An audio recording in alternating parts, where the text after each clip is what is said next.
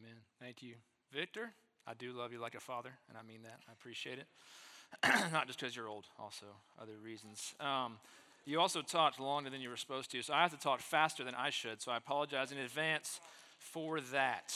But we'll be good. So, we've been in a series about being wholehearted, right? If you haven't noticed, and kind of how that plays out in different ways in different parts of our lives. So we started out in 1 Peter 1 with kind of wholehearted living. That was two weeks ago. Last week, Vic brought us a message on kind of growing uh, as Christians wholeheartedly from 2 Peter 1. And tonight we have this picture kind of of wholehearted going from 1 John chapter 1. So go ahead and turn there just so you're there. I'm going to get there in a second, but that's kind of where we're headed. Wholehearted going from 1 John chapter 1. But while I'm sure others have done this already, uh, I felt compelled to start out tonight with like, what do we mean, or more importantly, what does the Bible mean by this word wholehearted? Okay? We talked about it a lot. It's painted in like massive letters. So, what do we mean? What does the Bible mean by wholehearted? You might be thinking, dude, that's obvious. It's a compound word like whole heart. Put them together, your whole heart, move on. Uh, yes, but no. Okay, the heart is a complex thing, and so is the Hebrew language. So, before I talk about going wholeheartedly, I really want us to talk about this first. Because here's the thing if you miss this, it doesn't matter how intensely or passionately you live your life. If you aren't living wholeheartedly for God, then you're missing it and run the risk of wasting your life. So, Let's dive in. If you know anything about our church's history, you know that we first started talking about this word wholehearted during a study through the book of Numbers, which was much better than it sounds. Um, and in the book of Numbers, we have this story, really important story in the history of Israel. I'll just briefly summarize it. Basically, they had been rescued by these miraculous 10 signs, 10 plagues from slavery in Egypt, and were being led to this promised land. They were at the edge of the promised land and they sent spies to go like check it out see the fruit of the land and bring back a report okay so they went and they see the land they come back there's 12 spies and 10 of them are like there's giants they're freaking out and two of them are like yeah there are but i mean the lord is with us so let's go okay so we have these 10 guys who are freaking out about big dudes and then we have Caleb and Joshua, okay? And they say, Yes, but the Lord is with us, let's go. This is a huge deal and a massive turning point in Israel's history because this is where God sends them into the wilderness as punishment for the 10 who freaked out and led everybody else to say, Let's not do this, let's go back to Egypt, right? And then they were for 40 years in the wilderness wanderings because of their fear and their inability to go and possess the land. And pretty much everyone over the age of 20 dies in the wilderness, except these two guys, Joshua and Caleb. Okay, and God says why. He gives the reason over and over and over again. You see it in Numbers 14, Numbers 32, Deuteronomy, and in Judges. I'll read from Numbers 32. It says, Surely none of the men who came up out of Egypt from 20 years old and upward shall see the land that I swore to give Abraham, Isaac, and Jacob. Because, listen, because they have not wholly followed me. None except Caleb the son of Jephunneh and the Kenizzite and Joshua the son of Nun, for they have wholly followed the Lord. Okay, there it is. They have wholly followed the Lord. The NIV translates that directly follow the Lord wholeheartedly. There's our word, okay? Let's pay attention first to the fact that there was no middle ground here. You have those that follow the Lord wholeheartedly and those that do not. I see no mention of partially hearted people here, right? Getting like a pat on the back, you know, like there's no, well, Jedediah, you were like 75% devoted to me, so that'll do. I'll take that. Like, no, you're either wholeheartedly devoted or you're not devoted. I was talking to my bride about this, and she made a great point. She said, I think the best analogy here is marriage, right? You don't have to be married or even a Christian to see this. No one in the right mind would say or imagine uh, uh, someone saying to their spouse, Well, I mean, I, I was like 85% faithful, right? I just, I just flirted with a few women, slept with a few other women. Other than that, though, like 80, 80%, 80%, like that's, that's good enough, right? That sounds ridiculous because it is. And remember, the most common way that the Holy Spirit describes the relationship between us and God is this analogy of marriage. That's intentional. So, just like in marriage, so it is with God. You are fully devoted, you are wholehearted, or you are not. And we all know this, right? Nobody would stand up here and say, I am a half hearted Christian. We don't come in on Sunday and sing, I am mostly yours, right? We, we, don't, we don't do that. Sorry, I should never sing on stage, but it's making a point here. We want to be wholehearted. We know it's what God asks of us, and yet I'm convinced that the vast majority of us feel like we're not there. And we feel exhausted at the thought of trying to do more, trying to add more, trying to be more involved or more devoted in the midst of all these other things that we have to do, which is why I want to take a little time and talk about this word because I think we misunderstand it and I think I can help. Now, y'all know I didn't study Hebrew. But I did a little bit of back work on this word, and it's actually most often translated in Scripture as fill up. Uh, to be filled, right? Which kind of makes sense. The whole of something, wholly filled up, okay? Let me pause here and just say, like, something is filling you up. Something is filling up your mind and heart every day. Marketers and social media influencers get paid large sums of money to fill your heart with desire and discontent, covetousness, and materialism, to make your heart long for whatever you don't have. Media outlets want to fill your heart with fear, feeding you stories of dangerous or an uncertain future to make your heart doubt and worry, and then come back to them looking for answers that they don't have. And it's not just from the outside, right? Our own hearts, left to themselves, cannot be trusted. James says that each one of us is tempted and we are lured and desired by our own hearts, our own desires that bring forth sin and eventually death. Our hearts want to be filled with these temporal pleasures. I don't know if any of y'all watched the Oscars. I didn't, right? But um, Chloe Zhao uh, made history by becoming the first woman of color. She's, she's Chinese born, and only the second woman in history ever to be given the Oscar for Best Director, okay, uh, for her film Nomadland, which is awesome. Like, like that's a great accomplishment. I'm, I'm, serious. I am truly happy for her. She sounds like a very talented director. Uh, a lot of her films are described as being these, these portraits of just common people. But I have to say, girl doesn't understand people.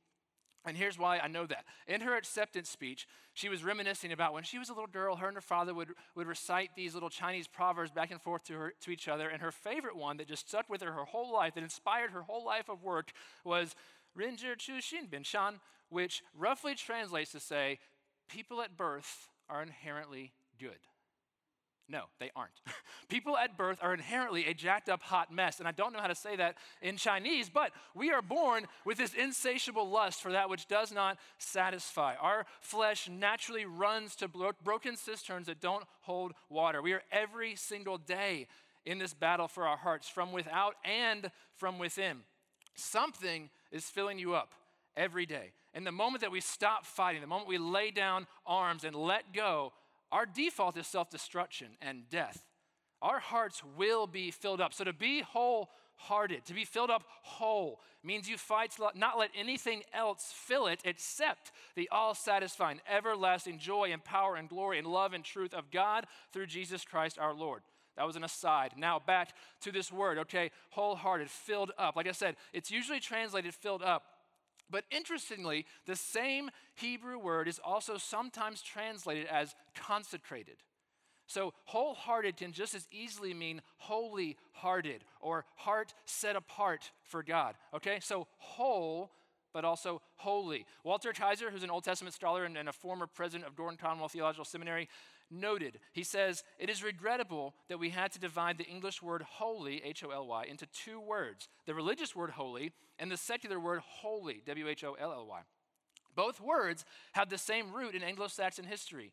The same is true for the Hebrew root. Israel was to be a holy people, given wholly over to the Lord, set apart not only in their personal lives, but also in their service. So, for the Christian, our whole life is holy. Nothing is trivial. To put it a different way, there is no such thing as a sacred secular divide. Like, okay, I go to church on Sunday and I have my tribe and I have my quiet time, and that's over here. And then I have work and school and hanging out with friends and chilling and sports, and that's over here. And they're separate, like secular. Like, no, there, there, is, there is no such thing. For the Christian, everything is meant to be holy, everything is meant to be set apart because you are holy.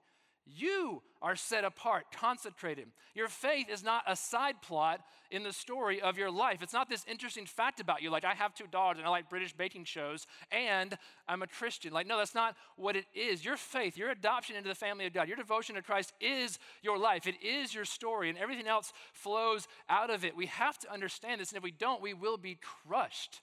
Like I said earlier, we will feel exhausted, like we're never doing enough because we're always trying to add things to make up for these other things that we're doing. Like, oh, I have all these secular things, so I have to add more sacred things. I have to add more Jesus things. Like, oh man, these, these things over here, those things over there, it's like as though they're in competition with each other. So listen, Let me just say this again in a slightly different way. This is so important. I just want to say it like two or three different ways. I am not saying that to be wholehearted means getting rid of like your interests and your passions and your hobbies and ignoring what we enjoy and only think about the Bible all the time, like some new monasticism or asceticism. Like, no. Instead, I'm talking about consecrating every aspect of your life and heart, setting all of it apart for God and His purposes. And then what if that were true? What if our lives, our hearts, everything that we are and do was fully concentrated, set apart for God? It's all His and it stops being a question of how much is enough. Like, am I doing enough Christian activities to be able to do these things too? Instead, it becomes how do I use this part of my life to get the gospel to the unreached? How do I use this passion or this skill or this desire or this activity? How do I use my career, my family, my relationship, all as a part of the same wholehearted life, all consecrated, set apart for the wholehearted purpose of fulfilling Christ's commission, God's glory among all nations, okay? That's what wholehearted means. And that brings us to tonight wholehearted going. That was just a bit of an intro so we could understand the word that we're talking about. And now that we've established that, like, what does it mean to go wholeheartedly, to go with the gospel wholeheartedly? So, for that, finally, Let's look at 1 John 1. Now, I'm in the middle of trying to get this in my mind, so this is a little rusty, but I've been working on it since Vic told me 10 days ago. It's 10 verses. I thought maybe I can memorize it by the time we get there. So, 1 John 1 that which was from the beginning, which we have heard, which we have seen with our eyes, which we have looked upon and have touched with our hands concerning this life, concerning this the word of life, sorry. The life became manifest, and we have seen it and testified to it and proclaimed to you the eternal life. The life that See, I'm, I'm forgetting, I'm a little bit rusty here. Let me check and help myself here. That which we have seen and heard, we proclaim also to you that you may have fellowship with us. Indeed, our fellowship is with the Father and with his Son, Jesus Christ. And we are writing these things so that our joy may be complete. And this is the message that we heard from him and proclaimed to you God is light, in him is no darkness at all. If we say we have fellowship with him and walk in darkness, we lie and do not practice the truth. But if we walk in the light as he is in the light, then we have fellowship with one another, and the blood of his Son, Jesus Christ, cleanses us from our sin. If we say we have no sin, we deceive ourselves, and the truth is not in us. But if we confess our sin, he is faithful and just to forgive us our sin and cleanse us from all unrighteousness. If we say we have not sinned, we make him a liar, and his word is not in us. Now, I'm not doing that to like show off, like, look at me, I can memorize scripture. I'm actually just making a point here. Again, something is filling you up. 10 verses, 10 days. You can do that too. Like, I wasn't perfect, but that, I mean, I'll keep working on it, okay? So, just side note, you can memorize scripture, you should. Um, 10 days ago, I started, and that was 90% accurate. So, there we go. Memorize scripture. Fill your heart with that. So, wholehearted going. Let's establish the what first. What are we going with? We're going, yay, with what? Okay, if you were paying attention, verse 1 says that that which we have heard, which we have seen with our eyes, looked upon and touched, referring to Christ, right? The Word made flesh. Now, this is comforting and powerful coming from John to us and other readers. But as you think about going, you may be thinking, okay, that's great that like John saw and heard and touched, but I didn't, right? Or you may even think, man, if I had seen Jesus in person, if I had been there, like I would be so much more bold. I would love if I could just see him and touch him, and then I would be going with the gospel, no questions asked. Let me show you something that I noticed a few years ago that really changed the way I think about myself as a witness for Christ. I want you to see this too. So hold your place in 1 John 1 and flip over to Acts chapter 5. While you turn there, let me set the scene real quick. So, Jesus has recently risen from the dead, and even more recently, we have the Pentecost scene where the Holy Spirit falls like fire, flaming tongues, people speaking in different languages, right? God fills his people with his presence and power. Jesus' followers have been, they, before this happened, they were nervous and scared and hiding. And then after this happens, they're boldly proclaiming his name, healing the sick, preaching the word, and getting beaten and imprisoned a whole lot. And they are loving it. And in verse 17, we get to one very such scene, right? Peter and his boys have been healing and preaching, and the Sadducees are mad. They're jealous. They arrest them. An angel releases them and says, Keep preaching. So they go back and kind of pick up where they left off from the same spot, and they get arrested again, and they bring before the council. And they're like, Council's like, Hey, what gives? We told you to stop talking about Jesus. Now listen to their response in Acts 5, starting in verse 29. Look at it with me. Acts 5, 29. But Peter and the apostles answered, We must obey God rather than men. The God of our fathers raised Jesus, whom you killed by hanging him on a tree. God exalted him at his right hand as leader and savior to give repentance to Israel, forgiveness of sins. And we are witnesses to these things, and so is the Holy Spirit, whom God has given to those who obey him. Do you see that? We are witnesses, and so is the Holy Spirit, whom God has given. So, fast forward 2,000 years. Are you a follower of Christ? Anybody? Yes. Are you a follower of Christ? Do you have the Holy Spirit? Yes, then you are an eyewitness. You were there. You heard, you saw, you looked upon. If the Holy Spirit of God lives in you, you can stand on the shoulders of your spiritual ancestors and say boldly alongside them, I am a witness. Jesus is alive. The life was made manifest. We have seen it, we have heard, and we proclaim to you the eternal life. Okay? If the Holy Spirit is in you, you were there. You have seen. Not enough for you? Okay. All right. We'll go somewhere else. Peter was there, so let's talk to him. Flip, sorry, we're bouncing a little bit, but flip to 2 Peter 1, where we were last week, where Vic had us in the word last week. He didn't get this far in chapter 1, but I want you to see what Peter says in 2 Peter chapter 1, starting in verse 16. He says, I'll read slowly so you can get there. For we did not follow cleverly devised myths when we made known to you the power and coming of our Lord Jesus Christ, but we were eyewitnesses of his majesty. Pause for a second. You might think he's talking here about the resurrection, right? Like we were eyewitnesses of his majesty, must be his resurrection. He's talking about a different experience, which we refer to as the transfiguration. So keep reading 17. For when he received honor and glory from God the Father, and the voice was borne to him by the majestic glory, This is my beloved Son, with whom I am very well pleased. We ourselves heard this very voice borne from heaven, for we were with him on the holy mountain. Okay, so we don't have time to go see this story. It's in Matthew 17. But Jesus took his inner circle, Peter, James, and John, up on a mountainside, was revealed to them in glory, glowing like these glow sticks, but brighter. It says they were actually glowing like the sun, right? Moses and Elijah show up to the party, also glowing, I think. And you're thinking, if I had an experience like that, like I would be bold. I would tell everyone about Jesus. Now, listen to what Peter says about his mountaintop experience. Verse 19. And we have the prophetic word more fully confirmed, to which you will do well to pay attention, as to a lamp shining in a dark place until the day dawns and the morning star rises in your hearts. Now, in this, first of all, that no prophecy of Scripture comes from someone's own interpretation. So there it is. Peter says, Listen, I was there. I saw him in all his glory. I saw Moses and Elijah and Jesus hanging out and glowing. But better than that, more sure than that, the scripture in your lap or on your phone or wherever you have it, which you would do well to pay attention to because it's the words of God. So, Inside of you is someone who was there. In front of you are the words of God Himself, right? So listen, guys, either this is true or it's not. And if it's not, then go home. Well, get your nedzas, then go home. Because you are to be pitied above all else if Jesus didn't raise from the dead. But if this is true, then that changes everything. It matters for everything, for our whole life, our whole heart, and it matters for the whole world because, verse 5, this is the message that we have for the world. We go wholeheartedly with the message starting in verse 5. This is the message we have heard from him and proclaimed to you that God is light, and in him is no darkness at all. If we say we have fellowship with him when we walk in darkness, we lie and do not practice the truth. But if we walk in the light, as he is in the light, we have fellowship with one another, and the blood of Jesus cleanses us from all sin. If we say we have no sin, we deceive ourselves, and the truth is not in us. But listen, if we confess our sins, he is faithful and just to forgive us our sins and cleanse us from all unrighteousness. The world is lost in darkness, but we know the God who is light. The world is separated from God by sin, but we know the one who is faithful and just to forgive our sins and cleanse us. Like Vic said last week, we know a guy. Every other world religion offers a God on top of a mountain that we worked our way up to, trying to be good, trying to work hard enough to have our good outweigh our bad, so that when we die, the best hope that is offered is a maybe. Maybe it was enough. Maybe God will be gracious. We don't worship a God of maybe. We have this hope as an anchor for the soul, sure and steadfast. We don't hope as the world hopes because God has not asked us to climb a mountain of morality and try to best to find Him. Our God came down. John, the one who wrote 1 John 1, put it this way in his first book, the Gospel of John. He said, In the beginning was the Word, and the Word was with God, and the Word was God. He was in the beginning with God. All things were made through him. It was not, without him was not anything made that was made. In him was light, and the light was the life of men. The light shines in the darkness, and the darkness has not overcome it. And then later in verse 14, the Word became flesh and dwelt among us. And we have seen his glory.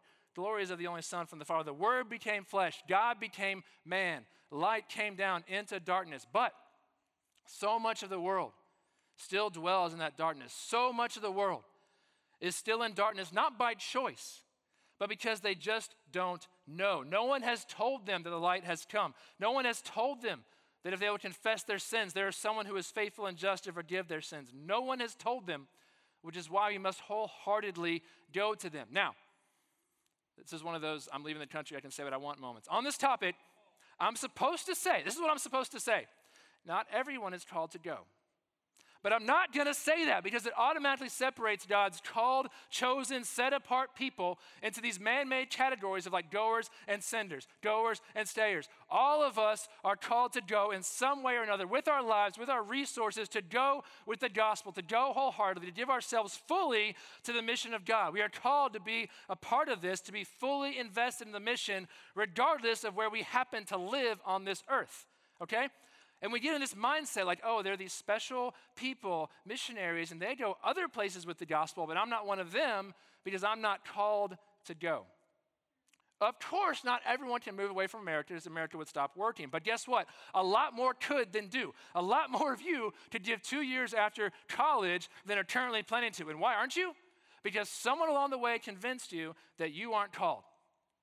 Let me ask you a question. Can you tell me with confidence that God has clearly called you in an undeniable way to stay here, to look for a job right out of college and live in Athens or within an hour of mom and dad? Has He called you to that? Or is that simply your default because you didn't hear this clear, audible call to Azerbaijan in some dream? Right? But what did God say? What do we know for certain? Go make disciples of all nations, baptizing them and teaching them. That part is undeniable. What if? What if you made the decision tonight to commit to go unless God calls you to stay. Whoa, that's crazy talk. Why? Are you afraid he might ask you to do something hard? Have you bought the lie that if it's hard or scary, that it must not be God? Or that being wholehearted about going with the gospel means you really have to like want to do it all the time, like you're just happy about leaving? Like, let me get personal for one second. For, for my family, are we excited about this next season of our lives? Yes. Are there days where I cannot wait to get on a plane? Yes. But is that all the time? No. No, it's not. Going wholeheartedly doesn't mean that we wholeheartedly want to leave our friends and family and go live abroad. Like, I'm so, so happy about leaving. I'm so happy my kids have to leave their friends and we leave our favorite city of Athens. We've lived for like 15 years. Like, no, it doesn't mean you aren't, it doesn't mean that if you aren't wholeheartedly happy at the thought of like moving to some other culture that is hostile to you, learning some language, trying to tell people about Jesus who really don't want to hear it, then, oh, you must not be called. No. It means that our whole life, our family, our plans, our future, our feelings, our career, our lives, our children's lives are wholeheartedly consecrated, set apart, devoted to God, and so we go. Trusting that whatever He asks us to do, whatever He asks us to give up, whatever happens along the way is for our good and for His glory and better than whatever we're clinging to. Okay? Now, on this topic, I'm also supposed to say that some people are called to go to the ends of the earth, to unreached places, and some are called to stay in their Jerusalem to work among the reach. But I'm also not going to say that, and here's why. Because, A, number one, sharing the gospel with those around you is actually just part of being a Christian. There's nothing special about that. Just do it. That's what it means to be a Christian. Like you're a Christian, you have a neighbor who doesn't know, like tell them about Jesus. That's just what you do okay? You don't have to ask the Lord if you're called to that. He's already told you. So, regardless of where we live in the world, none of us can claim to be wholehearted followers of Christ while ignoring the commands and commission of Christ. If you live in the parts of the world that have been reached with the gospel and you're called to be there, then praise God. We need you. Keep working. Your work is important. And of course, share the gospel with those around you because you're a Christian and that's what you do. But it doesn't mean you ignore the call and command and commission to the gospel to the nations because this is the other reason that I'm not going to say the thing I said I should say because currently, 97% of missionaries and 99% of mission dollars are going to places already reached with the gospel. Places that already have access. Let me say that again, but backwards. Only 3% of missionaries and 1% of mission dollars are being sent to the 7,000 people groups, which include 3 billion people that don't have access to the gospel. Again, this is not that they have heard about Christ and have rejected him, like, okay, I've heard the gospel, I've heard it all, I just don't want that. No, they haven't heard. They aren't being told. And if nothing changes, they will live and die without ever hearing the name of Christ, without ever hearing that someone forgives sins, that someone will reconcile us to God, give us life. I'm not saying that we shouldn't send people or resources to reach places. I'm just saying that apparently we aren't struggling in that area. We've got that covered. So, well, maybe some of you aren't being asked right now to move and live among the unreached. All of you can still be wholeheartedly devoted to getting the gospel there, to getting light into dark places. Okay, so we covered the what. Now let's get to the why. Like, why go wholeheartedly? I could say because Jesus told you to. And that would be true and it would be enough, right? But let's look at the text. Why does John say that he's proclaiming this message to his readers? What does it say? See it starting back in verse 3. That which we have seen and heard, we proclaim also to you, so that you too may have fellowship with us. And indeed, our fellowship is with the Father and with His Son, Jesus Christ. And we are writing these things so our joy may be complete. So I see three reasons here, kind of obvious. One, that the non believer may be brought into fellowship with believers. Two, that they may be brought into fellowship with God. And three, that John's joy, the joy of the goer, the messenger, may be complete. So let's just take these one by one. First, that you may have fellowship with us.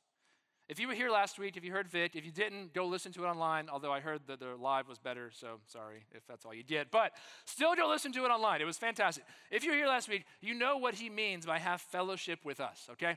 His desire, the reason he goes wholeheartedly with this message is so that they can be a part of, the non believer can be brought into the things that Vic talked about last week spurring one another on, stirring one another up, bearing one another's burdens, having all things in common, caring for those in need, considering one another above oneself, confessing sins to one another, praying for one another, forgiving one another, serving, loving one another, being devoted to the word, and on and on and on and on. There are so many one another commands and exhortations in Scripture showing us what it means to be in fellowship together.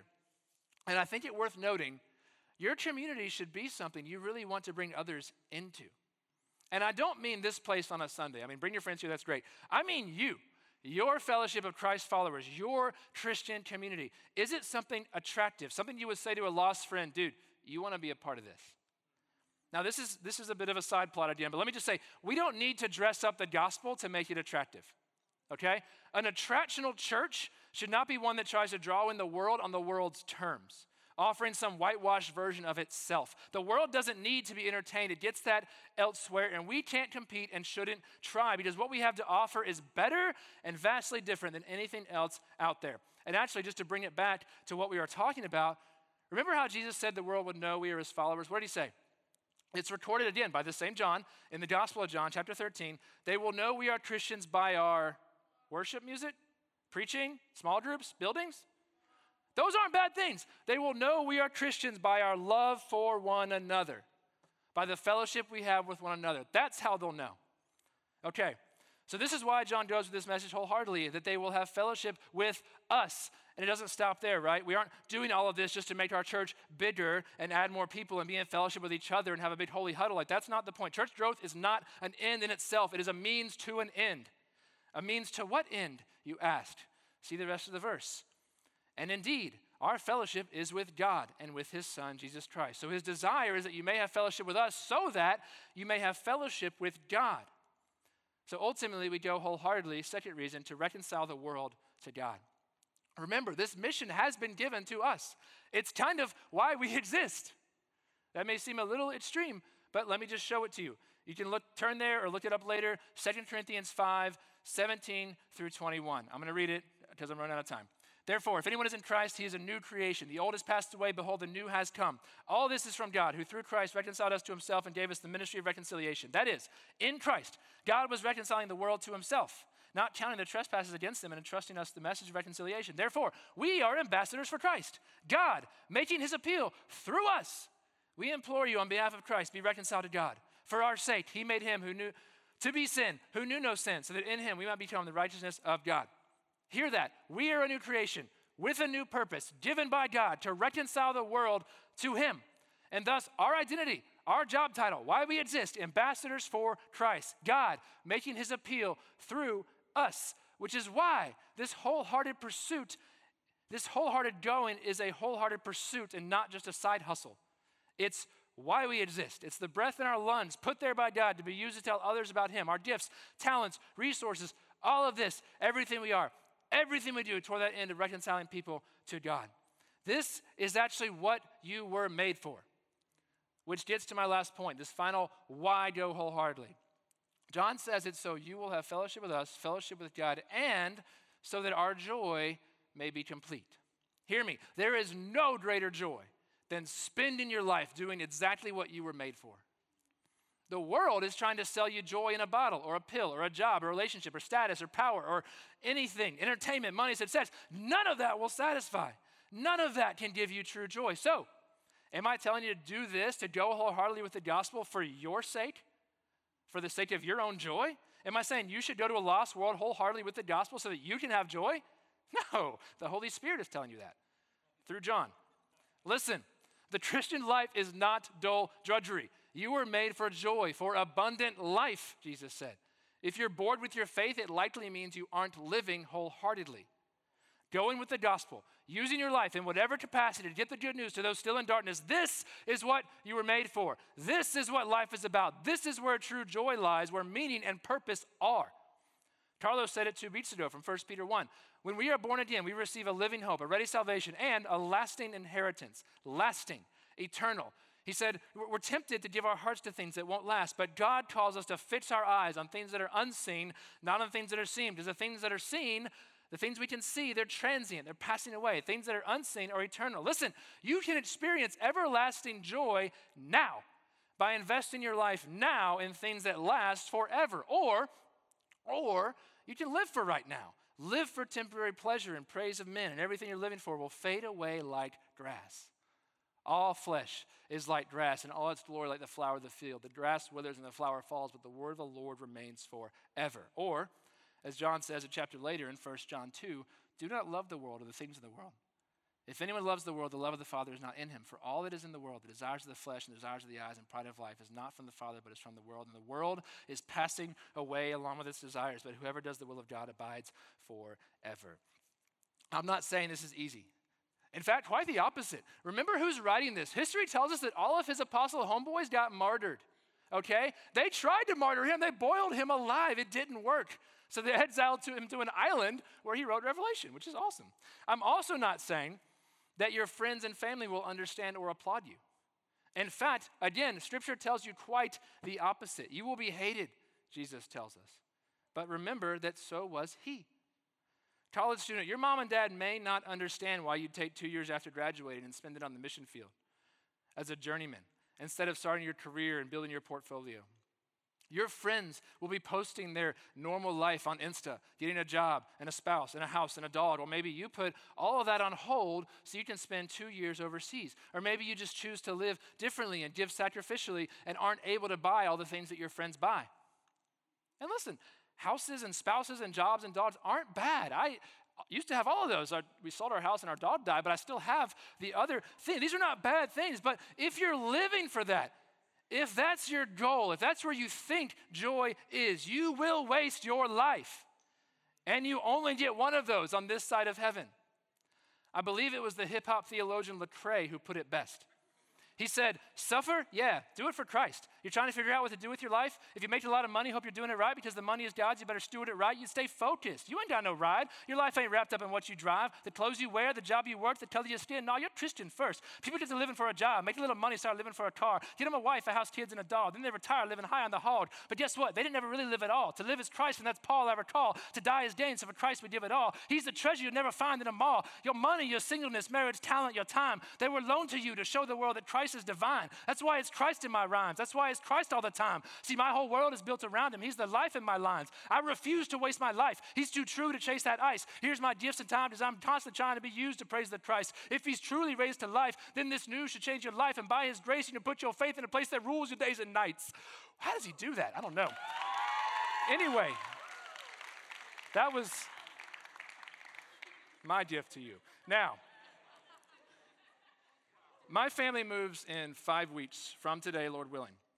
And this is the last night of Wadi College before the summer. So I realized this last night as I was praying about tonight. This is like the last chance that I'll have to be with you and open the Word together. And it's been a joy and a privilege, and especially tonight, like what a gift to be able to share tonight. And if I could leave you and end with just one thought, one thing, it would be exactly what I was asked to share about exactly this.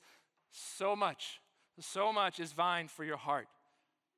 Fight for it to be filled with the things of God. Live for what lasts. Go wholeheartedly with the gospel for God's glory and your joy because it's what you were made for. Let's pray and then let's worship. God, you and you alone are worthy of our lives, of all that we have, all that you have given us. Every good gift is from above, from you, and you don't change. Our world is changing every day. Things around us change. You are the unchanging one. You stay the same, and you from everlasting to everlasting, are worthy of our lives, our hearts, our everything, and we give it to you. We lay it down before you. I ask, Father, that you would give us eyes for things unseen, for things eternal. Burn away the fog of temporary pleasure. Burn away the desires that our heart creates when we see things this world has to offer, and give us clear vision for things that last, things that are eternal. For the sake of your name and your fame among all nations, we pray. In Jesus' name.